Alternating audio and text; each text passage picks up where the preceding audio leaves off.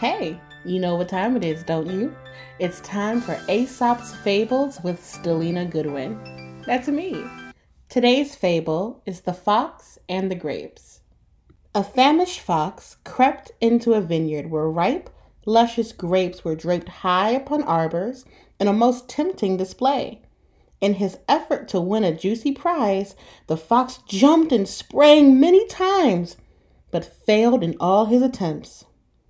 When he finally had to admit defeat, he retreated and muttered to himself, Well, what does it matter anyway? The grapes are sour.